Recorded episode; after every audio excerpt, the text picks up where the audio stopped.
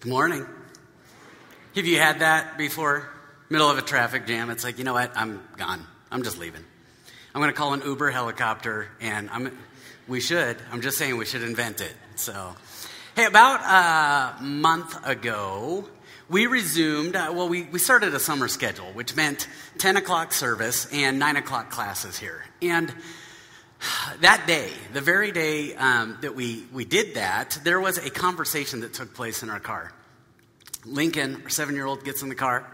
He goes, Dad, church is so much better now. I was like, okay, I, I, can tell what's coming because where has Lincoln been prior to that day?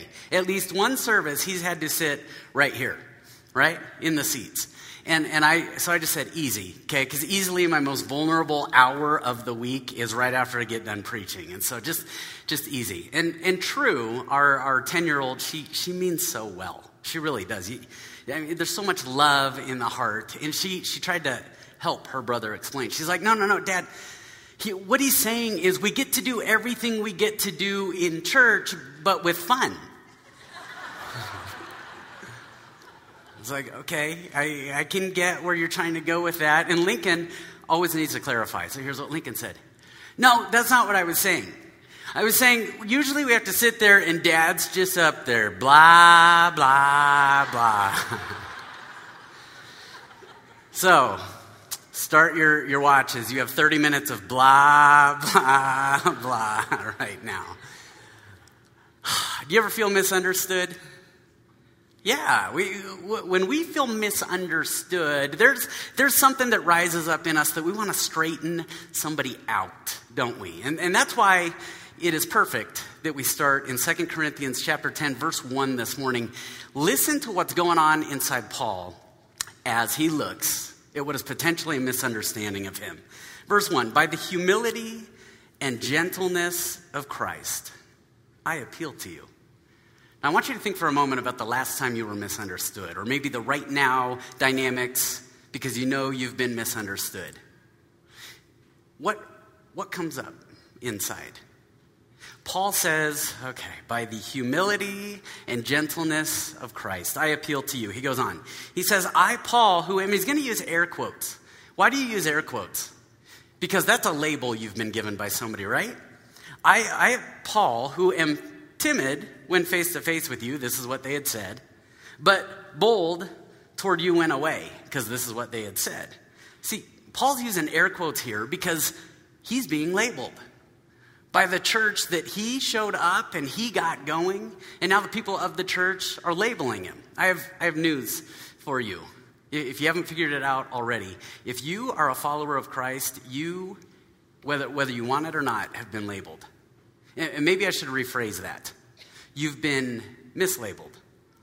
I mean, you already know you've been mislabeled by the world, right? All you have to do is turn on the news.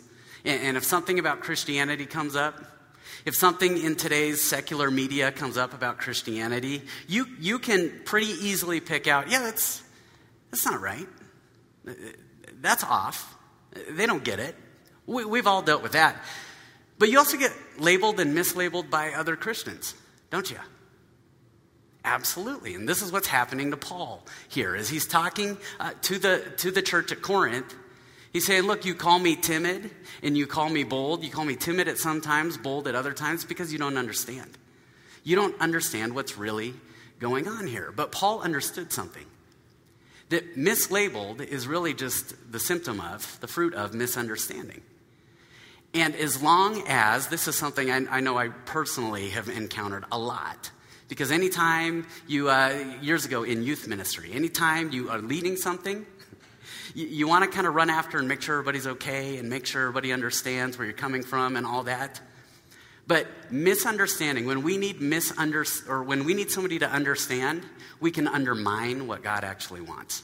We really can. We call it getting everybody on the same page, right? But if, if we need everybody to understand what God wants and what God is doing could get undermined because we'll spend all our energy going sideways trying to make sure everybody understands and everybody gets it and everybody's on the same page as me. And what happens is when we try to get everybody on the same page, we can all end up in different books. Same page, just different books. I like the way a man named James Clear said it. James Clear wrote a book called Atomic Habits, but this is what he says. He says, The way someone else perceives what you do is a result of their own experiences, which you can't control, their own preferences, which you can't predict, and their own expectations, which you don't set. If your choices don't match their expectations, that's their concern, not yours. Now, some of you just heard that, and I, something just happened in here. I could feel it because there's something that happens in me too. When we realize somebody doesn't understand us, you know what we do? We go, I'm going to go tell them, right? Eh, could I urge you not to run down that road? Because we want to go set people straight. And what would happen there is we would totally miss what Paul said here in verse 1 by the humility and gentleness of Christ. In other words, you could spend a lot, a lot, a lot of energy trying to get somebody on the same page as you when really God is doing something else and God is doing something bigger. Because honestly, it's too small of a thing to try to make sure you have 100% approval, 100% buy in. And this is part of what Paul's rooting out in the church here. Is some of them had a picture of him and a perception of him that he was going to try to, he could run around, he could try to run to every single person, try to straighten it out. No matter no matter. Some people will just think what they're going to think, and they're going to have a picture of what it ought to look, what it ought to look like. And so, Paul, as we walk through chapter 10, you're going to see he's going to call them to something much bigger than what they think is going on because they're right, they're right here. And he's saying, no, no, no, there's, so, there's something so much broader at work here. He continues. He says, I beg you that when I come, I may not have to be as bold as I expect to be towards some people who think that we live by the standards of this world.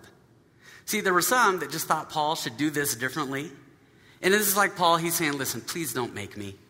You know, have you ever seen footage of a lion, a lion out in the wilderness?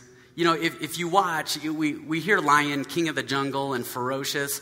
But if you watch a lion, they look incredibly, incredibly lazy at first, don't they?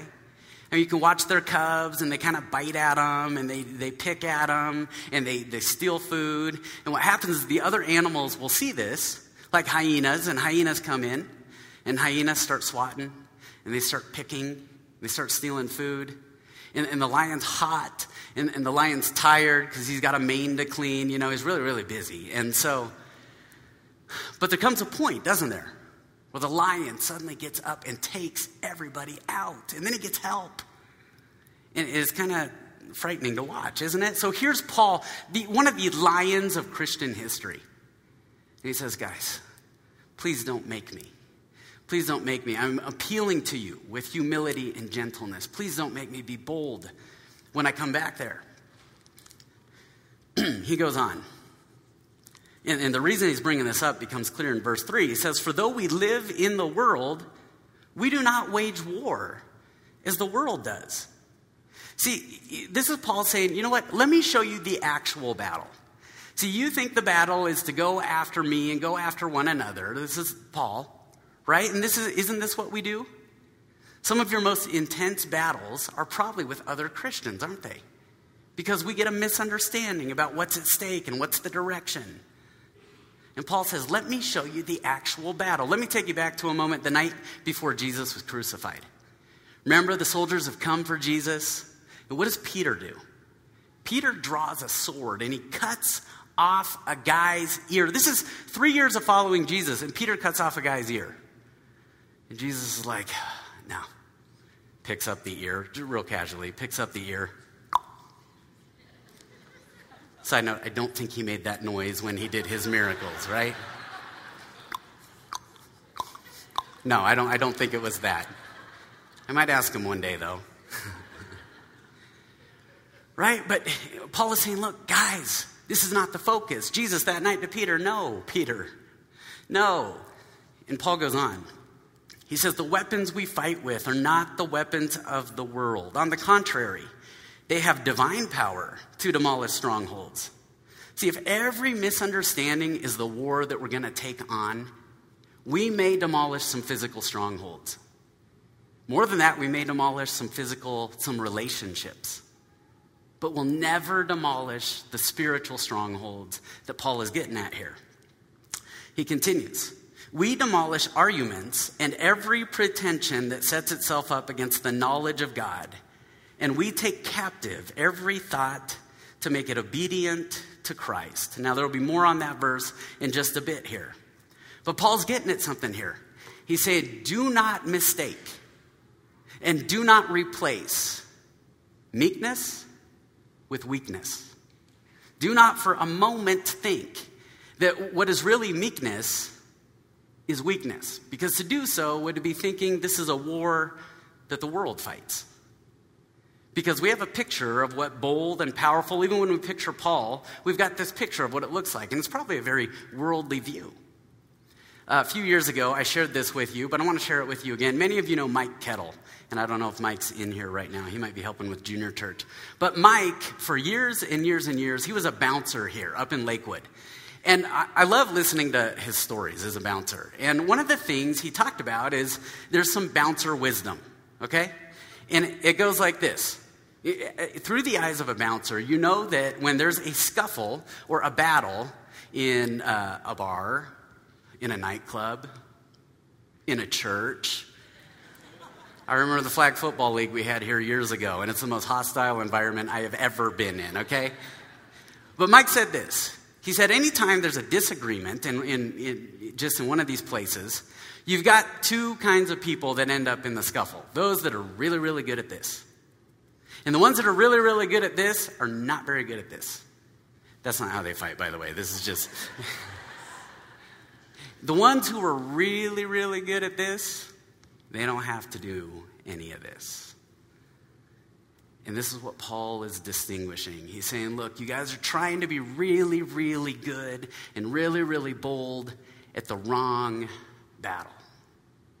So, as Paul goes on through chapter 10, he points out this just jumped out to me two areas where we really go wrong. Because you know what sin has done to the human heart, to every single one of us?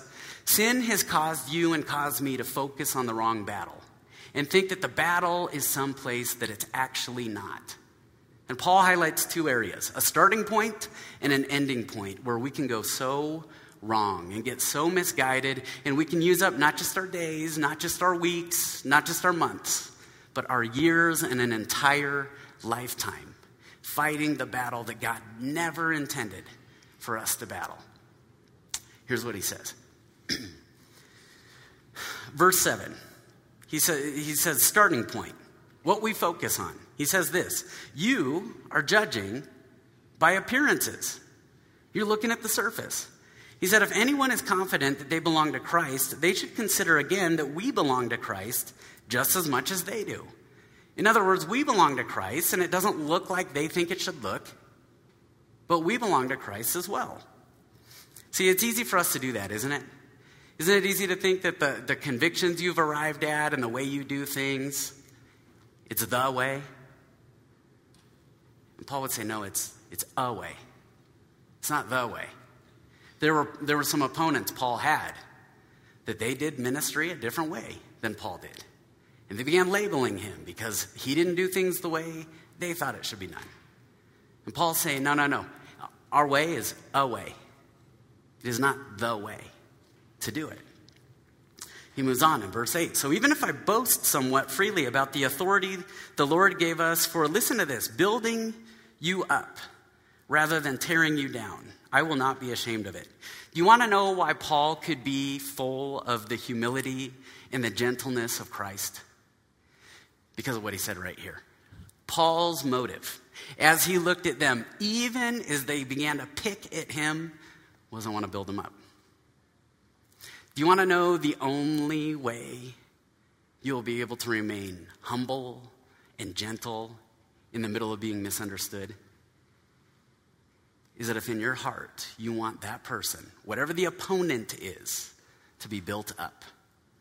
This is what Paul wanted because Paul is looking at the church and he's saying there's more than this. There's more than the misunderstanding. Verse 9 and 10. I do not want to, want to seem to be trying to frighten you with my letters. For some say his letters are weighty and forceful, but in person he is unimpressive and his speaking amounts to nothing. This is what he's getting at with these labels timid and bold. They're saying, look, you're one way here and another way here. Verse 11 Such people should realize that what we are in our letters when we're absent, we will be in our actions when we are present. In other words, Paul says, listen, if you're going to size me up, if you're going to look at appearances, then notice who we are when we're present, right? There's what people say and there's what people do. And Paul says, What I am in my letters, I will be in, not in words, in action when we're present. Excuse me. There, was a, uh, there were a few moments from Jesus' life that as you think about his life, it's amazing how misunderstood Jesus was. You remember what people said about him? Isn't this the carpenter's son? I mean, we know, we know the carpenter. This is just his kid, right? And then Jesus would later say, you know, in his own hometown, a prophet was, is without honor. You know, people didn't see anything of great magnitude about him. Jesus rises from the dead. Woman at the tomb, she looks and she thinks he's the gardener. She's not expecting anything from that.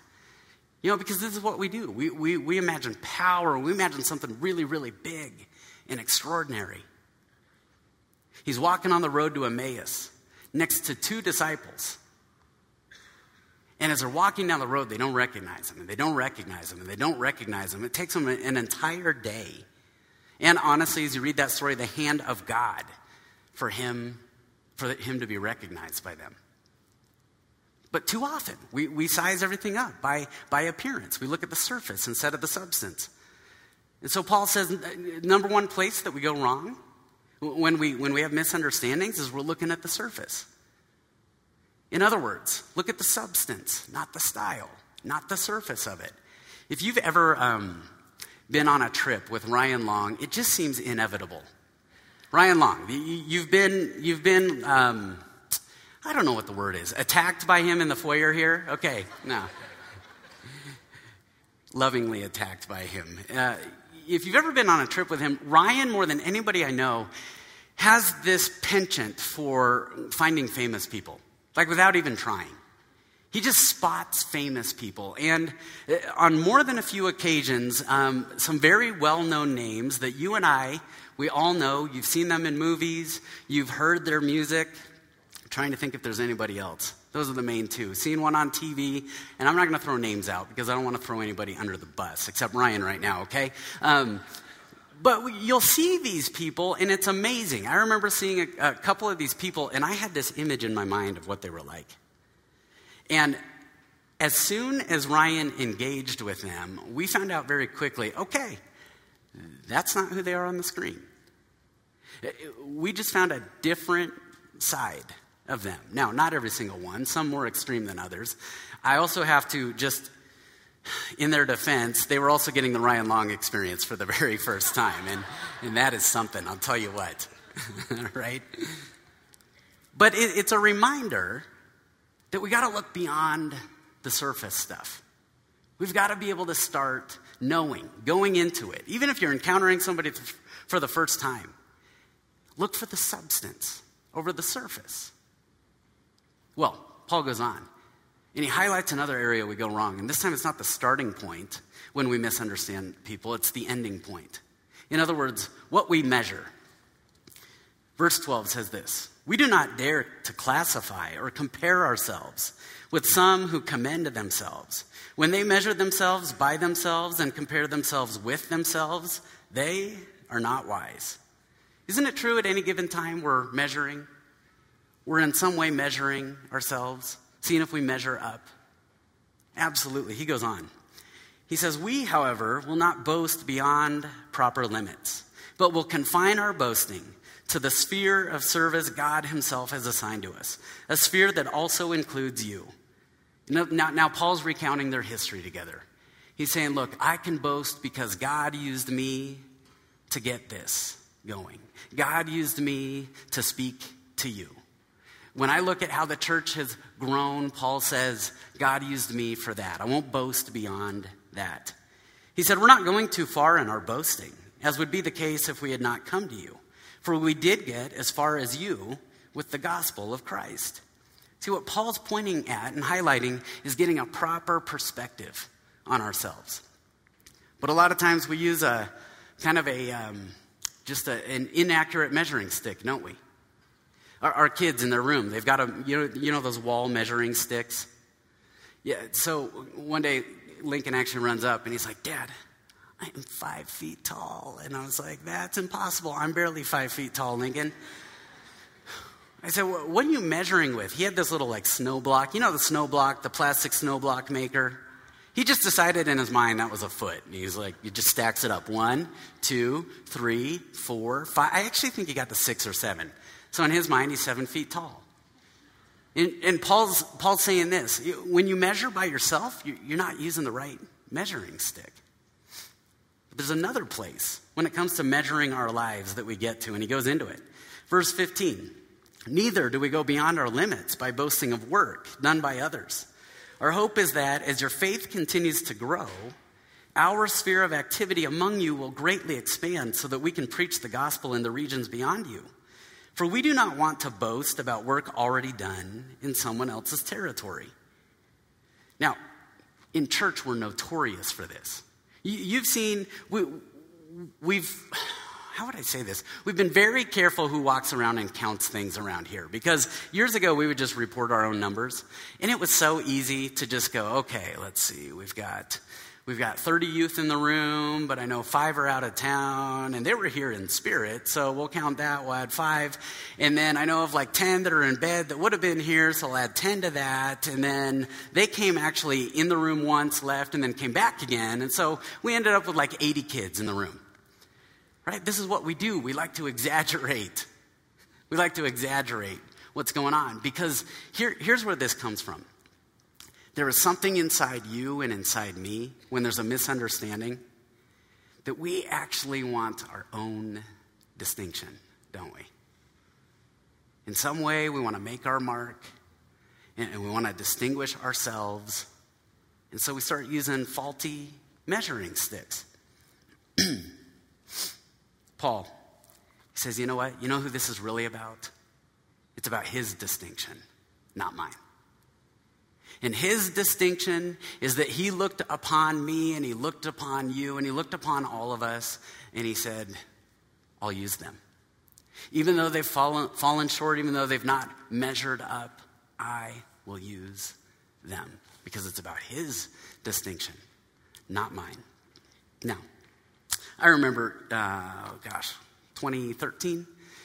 We're going through a pastor search here at the church. And the thing that stood out to me, I had the, the opportunity to be on the pastor search committee, and it was amazing to watch these resumes come in. You have all these resumes come in, but there was a certain section of the United States, and I'm not even going to point at which one, but something caught my eye, and I went to Dave Beatty and I said, Dave, what is this on these resumes? And just you could flip resume after resume. And, and we'd get this, this resume from somebody that said, I have, um, I have 314 salvations in my, in my ministry time, and I've baptized 500 people. And then the next one, it was like, I've got 100 salvations, and I've got 240 baptisms. And I was going, people count? I mean, I like counting, all right? But, but what is that? What is it? And Dave just said, honestly, it's something that happens in, in a certain region, that it just seems to be more prevalent. And as much as I pointed at that, I thought, that's what, that's what we do, right? Because we're trying to measure up. We're trying to measure ourselves. And anytime I need to measure up, you know what happens? I end up fighting a battle for me, not the battle God wants me involved in. And so, this letter from Paul to the church in this chapter, 10th chapter of Second Corinthians, Paul is saying, guys, guys, guys, we're focused on the wrong battle. Let's get back to it. We don't need to judge by appearances, we can look for substance. We don't need to measure for our own distinction, it's about his distinction. Now, what, what drives all that? I mean, as you read that from Paul, who again could have just been like a lion with the church at Corinth? What drives that? And the key, I believe, is in the verse that he ends with that I honestly think he should have started with. But listen to what he says here. He says, Let the one who boasts boast in the Lord. For it is not the one who commends himself who is approved, but the one whom the Lord commends. Did you catch that? It is not the one who commends himself who is approved, but the one whom the Lord commends. You want to know what can cause you to run and run after and run from more than anything? Is to look for your own commendation. When Paul says, No, the, the Lord commends. See, that's what gives you staying power when there's a misunderstanding. That's what gives you staying power when you don't feel like you measure up. That's what gives you staying power when the appearance just doesn't look right and it doesn't seem right. That's what gives you staying power, is to know. And we point at it every single week. It took me years to finally realize it all really does center around the cross. If you wonder if the Lord commends you, right there, at the cross, look at it. Please just look at it for a moment. If ever you wonder, am I commended by the Lord? If you've trusted in what Jesus Christ did for you right there at the cross, the Lord commends you. He commends you. So the question becomes do we believe that? Because if you believe that, if you believe that, you know what battle you fight? You fight from a place of power. But if you're not sure and you want to try it on your own, you know what you'll discover? We fight for power. You'll spend your entire life fighting for power. How you appear in other people's eyes, how you measure up. But the truth for us is we either fight for power or from it. From the power that he already gave us at the cross. From the power that raised him from the dead and resulted in an empty tomb. There's a, a man named Stacy King that I don't expect many people in here to know, but Stacy King played on the Chicago Bulls in the late 80s and early 90s. Okay, now Stacy King was a reserve player. And Stacy King, after he retired, he was, there was an interview done with him, and they said, Stacy, what was the greatest moment of your career? Like the greatest glory you've ever had? And he could have pointed to March 20th, 1990, when he had his career high in points. He scored 24 points off the bench for the Chicago Bulls. But instead, Stacy King pointed to eight days later. And here's what he said He said, March 28th, 1990, greatest moment of my career, when Michael Jordan and I combined to score 70 points against the Cleveland Cavaliers. Now, that sounds incredible. Here's what you got to know Michael Jordan scored 69 of those 70 points that night. Stacy King made one of two free throws. But see, that's what it is. When you fight f- from a place of power, you're not real worried about how you measure up, how you look, because you're fighting the right battle. You're fighting from a place of power. So, do you believe that? Do you believe that you're fighting from a place of power? We hear story after story after story of people who go, you know what, I'm going to try it my way. And when you listen to their story, it's really a story of fighting for their own power. And every single time, you know what it is? It's a war of attrition that the world engages with you. It just wears you down and beats you up. So, as I think about what Paul says here, I just want to marry this up to a verse from earlier. Because I believe this is where, when you think, okay, when I walk out of here, how do I how do I even go about this? I mean, once I've trusted in what happened there, what happens next? And Paul said it in verse 5. We said we'd come back to it. Here's what he says Excuse me. We demolish arguments and every pretension that sets itself up against the knowledge of God, and we take captive every thought to make it obedient to Christ. Now, when Paul said that, we, you know, my entire life, I remember thinking this had to do with my own thought life. And we'll get there in a moment. But when Paul used that verse, and you look at that context, he's actually saying, as the church, we demolish arguments and every pretension that sets itself up. And we make it, we take every thought, we make it captive and make it obedient to Christ. That is, that's what we do when we go out these doors. But here's the thing you got to know. If you haven't done that in here, personally, we'll never do it out there. And so it starts here. Every thought captive. Now, you could fill up a notebook doing what I'm about to ask you to do, but pick a day this week. And I want you to, as you can, just log your thoughts. And I know we have, we have millions of them, right? But as you notice, as you think of it, write down the thought. And I want you to pay attention. I want you to look at the thought and go, okay, what battle am I engaging in right now? What battle is it right now? You know, you're going to have a thought this week. It's going to come. You know, it's going to begin with this I'm not fill in the blank. I'm not blank enough. And right then, there's going to be a choice to make. Is it, uh, am I going to take it captive and make it obedient to Christ? Because you know what that would mean? It would mean that you come back to this. That's where he said, Now you are. You are. Okay, you're going to have another thought this week that says, I should. I really should. I just really should. I shoulda, I coulda, I woulda. What are you going to do? You know, when you think about that situation, what you should have done, could have done, would have done, every thought captive and make it obedient to not your glory, but Christ, what he did at the cross. See, the question for you and for me is not, will we be in a war, as Paul calls it. There is no question you're going to end up in a war. And I, and I think the question for you and the question for me daily is which war is it? Because you can fight a war of attrition that you will ultimately lose. And you could spend your entire life doing that. Or we can engage in the much bigger thing that God has called us into. We can engage in the thing that has so much more at stake the battle that He's called us into. And it begins by taking every thought captive to where we've placed our trust in what He did at the cross on our behalf. And so, uh, as the worship team comes back up with their heads bowed, eyes closed, let me just begin by asking this Which war? Which war? Has it been up to now? Will it be? Going forward. Heavenly Father, we, we have no idea just how broad, how broad what you have in mind is for us. But Lord, we know.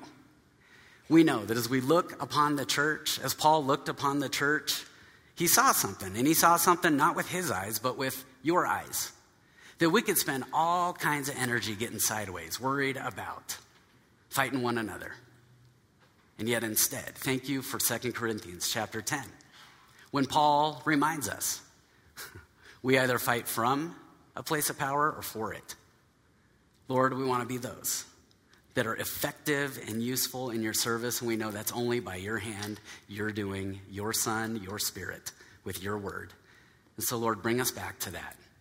As thoughts come to mind this week, Lord, cause us to pause, cause us to stop and say, all right, I'm going to take that thought and I'm going to wait and I'm going to make that captive to you and what you did on the cross on my behalf. Thank you, Lord, that you would look upon us and use us. We pray all this in Jesus' name. Amen.